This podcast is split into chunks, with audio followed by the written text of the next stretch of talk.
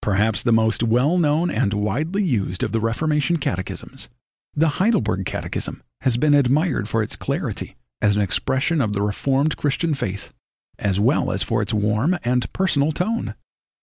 Many of its questions and answers, especially Q&A 1, have been memorized by thousands and have become an anchor for faith. In 2013, we celebrated the 450th anniversary of this classic and beloved catechism. It is our prayer that this book will deepen the faith of our churches, further unite us in our common confessions, and serve as a testimony to the historic Reformed faith as a gift to the whole church. Lord's Day 1 Question 1 What is your only comfort in life and in death?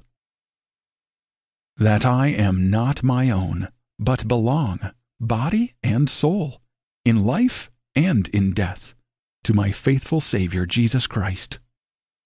He has fully paid for all my sins with His precious blood, and has set me free from the tyranny of the devil. Lord's Day 24. Question 62.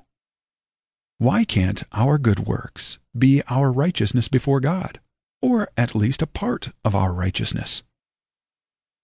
Because the righteousness which can pass God's judgment must be entirely perfect, and must in every way measure up to the divine law.